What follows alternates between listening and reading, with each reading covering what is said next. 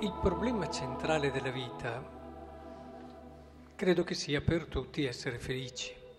E noi questi bambini che battezzeremo oggi poniamo la possibilità reale di diventare persone felici, di essere felici. Perché il battesimo è questo, ti dà la possibilità di vivere fino in fondo e a pieno tutto quello che sei. Però dobbiamo intenderci su che cosa significa essere felici, perché sono convinto che se girassi un po' tra tutti voi che siete qui presenti in questa assemblea, troverei idee anche molto diverse. Ora, la parola di Dio potrebbe trarci in inganno se la considerassimo in modo superficiale, quasi a farci pensare, riprendiamo un attimo Geremia, sarà come tamarisco nella steppa, non vedrà venire il bene chi appunto si comporta male, dimorerà in luoghi aridi nel deserto, in una terra di salsedine, eccetera. Mentre invece chi si comporta bene, chi confida nel Signore, è albero piantato lungo corsi d'acqua verso la corrente stende le radici, non teme quando viene il caldo, le sue foglie rimangano verdi e così via. Oppure anche il Salmo 1 che abbiamo pregato insieme come salmo responsoriale. Beato l'uomo che non entra nel consiglio dei malvagi, non siede in compagnia degli arroganti, sarà come albero piantato lungo corsi d'acqua che dà frutto a suo tempo, le sue foglie non appassiscono e tutto quello che fa riesce bene. Cioè, potremmo pensare che se noi ci comportiamo bene ci vada tutto bene. Quindi avremo tutto semplice, avremo tutto facile, saremo sempre contenti perché le cose andranno come le abbiamo pensate, immaginate noi, secondo quello che è il nostro personale sogno. Beh, non è così. Bisogna che sia chiaro. Così non saremo mai felici. Al massimo saremo fortunati che non ci succederanno problematiche serie, ma nonostante questo mettiamo anche che tutto vada secondo quello che ci eravamo immaginati, non saremo persone felici, saremo semplicemente persone serene, che è un'altra cosa. Allora, persona felice implica che l'uomo faccia un percorso che tiri fuori il meglio di sé. E ho tante persone serene che sono come una me, una, un arancio, meglio, rende di più, che non è ancora stato spremuto del tutto, appena appena. Ecco, invece la felicità vuol dire darti tutto quel succo che la vita ti può dare, tutto quello che in un qualche modo può venire dalla tua esistenza quel farti arrivare alla fine della vita con quel sì, tutto è compiuto. Ho vissuto veramente la vita nel massimo che potessi vivere e ho compreso il senso profondo di tutto quello che ho vissuto e ho fatto. Ora, capite allora che bisogna stare attenti. Quando la scrittura ci dice questo, è da interpretare in una prospettiva unitaria, dove poi sappiamo che Gesù che ha vissuto la fedeltà a Dio fino in fondo è morto in croce.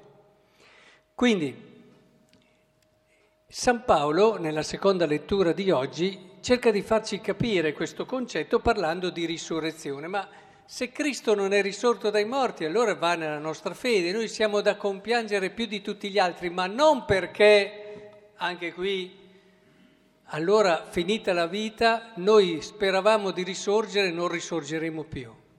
Abbiamo trattenuto, abbiamo stretto i denti tutta la vita perché speravamo poi di avere un giorno la premio della vita eterna e della risurrezione e dopo non c'è e quindi rimaniamo eh, fregati. Non è da intendersi così questo discorso di Paolo non è che siamo dei poverini perché alla fine non c'è il premio che avevamo pensato. Come riusciamo a comporre questo discorso con quello che diceva il santo curato d'Ars, che dopo una vita di sacrifici, di rinunce, di notti percor- trascorse in preghiera, di penitenze terribili per i suoi parrocchiani, di, di ogni che a uno verrebbe da dire, bah, insomma, poverino, diceva se anche non ci fosse il paradiso io sarei già contento perché ho vissuto una vita bellissima. Come riusciamo a comporre questo? E non ha vissuto alle Bahamas tutta la vita. Questo è un punto decisivo, fondamentale per entrare nel mistero della vita che stiamo vivendo adesso, della vita che siamo noi. Non possiamo escludere questo problema dalle nostre riflessioni, perché da qui derivano delle scelte e da queste scelte deriva ciò a cui teniamo di più, la nostra felicità. Come riuscire a comporre anche il Vangelo delle beatitudini? Beati voi poveri Beati voi che ora avete fame, beati voi che ora piangete. E questo futuro, perché riderete, eccetera, anche qui non va inteso perché tanto dopo, dopo ci sarà una vita eterna. Questo era il materiale preferito da, dai detrattori della Chiesa. Eh? Quell'oppio dei popoli, diceva la religione, Marx e tanti altri. Sì, ti fanno sperare in qualcosa dopo, ma intanto, intanto la vita è adesso anche. Allora, che ci sia la risurrezione, questo lo crediamo, anche perché io fra poco potrò stringere tra le mie braccia il risorto e vi auguro anche voi di poterlo fare nella vostra fede. Quindi che il risorto ci sia e la risurrezione ci sia, questo lo sappiamo. Ma dobbiamo intenderci che su questa terra noi possiamo arrivare a dire quello che ha detto il curato d'Ars e quindi vivere le beatitudini perché riusciamo, grazie al Vangelo, grazie alla risurrezione che ha confermato che tutto quello ha autenticato quello che ha fatto Cristo, quello che ha detto Cristo, quella che è stata la sua vita, grazie a tutto questo noi possiamo vivere anche le difficoltà, anche le prove, anche le cose che non sono secondo il nostro sogno, con una ricchezza di significato e di senso straordinarie. Entrare nella sequela di Cristo vuol dire affrontare la vita con tutto ciò che in un qualche modo ci serve per vivere nel modo più vero e pieno di significato ogni cosa, ogni cosa, anche le più difficili da accettare umanamente. Se seguiamo Cristo è così riusciamo a vedere nella rinuncia delle vacanze per andare ad aiutare dei poveri il periodo più bello di tutto il mio anno.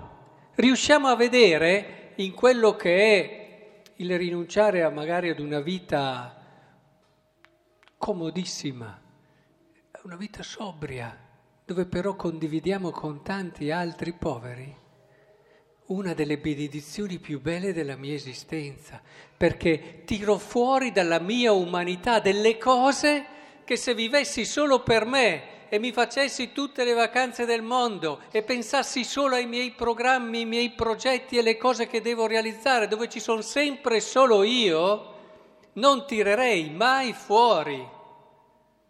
Non tirerei mai fuori. Io rimarrei quell'arancio lì che ti dà niente come succo poco. Il Vangelo entra con una forza dirompente nella nostra vita. A volte può sembrare anche scomodo e vi dirò anche che lo è, ma lo fa perché vuole davvero che quella promessa che il Signore ci ha fatto il giorno del battesimo, che stiamo vivendo oggi, si realizzi. Lui non ci vuole uomini e cristiani a metà, vuole che scopriamo tutto il bello, anche, vi dicevo, ho fatto l'esempio della sobrietà, ma che ti fa scoprire davvero le cose il valore delle cose. Quando hai troppe cose non, non sai il valore delle cose. Anche se ti impegni non lo saprai mai, non lo gusterai mai. Quando vivi solo per te stesso non gusterai mai le gioie più belle che sono quelle di dar gioia agli altri. Passerai dalla scena di questo mondo lasciando da parte le gioie più vere, forse meno emozionanti di altre, ma molto più vere, dove ci sei tutto, ti cambiano l'esistenza. E così nella fedeltà, così valore così poco di moda, gusterai cosa vuol dire vivere per una persona, anche in quelli che sono i necessari sacrifici e rinunce, promuovendo quella persona anche quando ti costa tremendamente perché è su questa fedeltà che hai costruito il tuo futuro. Ed è questa che ti dà stabilità e la dà a chi ami. E così tutti i valori che sono legati al Vangelo, povertà, castità, obbedienza, castità così poco di moda anche questa oggi ma quando vivi la castità sul serio, hai un senso dell'altro, un senso del mistero della persona che, ti, che guardi la realtà in modo totalmente nuovo. Costa parecchio, ma cosa vuol dire? Se ti dà tutto questo, è quello che vorrei che comprendessimo. Pensate anche alla preghiera al giorno d'oggi non c'è tempo per pregare perché abbiamo troppe cose da fare. E noi perdiamo una delle cose più belle che nella vita ci può essere, altro che andare alle Bahamas. Quando tu ti fai mezz'ora di preghiera fatta bene, come ci insegnano i santi, la tua vita sarà sempre primavera, perché in un'anima che prega è sempre primavera. Se vai alle Bahamas ce l'hai solo per quella settimana lì. E non capire il mistero della preghiera vuol dire non capire la vita, non capire te stesso. Insomma, quello che in qualche modo cerca di dirci la scrittura oggi è che la risurrezione di Cristo conferma quello che lui ha vissuto, che non è, sfido io a vedere nella vita di Gesù qualcosa di eh, da luci della ribalta, anzi è un fallimento da un certo punto di vista umano, non è quello che a volte immaginiamo umanamente come gioia e come felicità, ma è la chiave, la chiave per essere persone complete, piene e felici. E vi auguro davvero di cuore di poter arrivare alla fine della vostra vita con questa sapienza e poter dire col santo curato d'Ars che non c'è stato e non avreste potuto avere una vita più bella.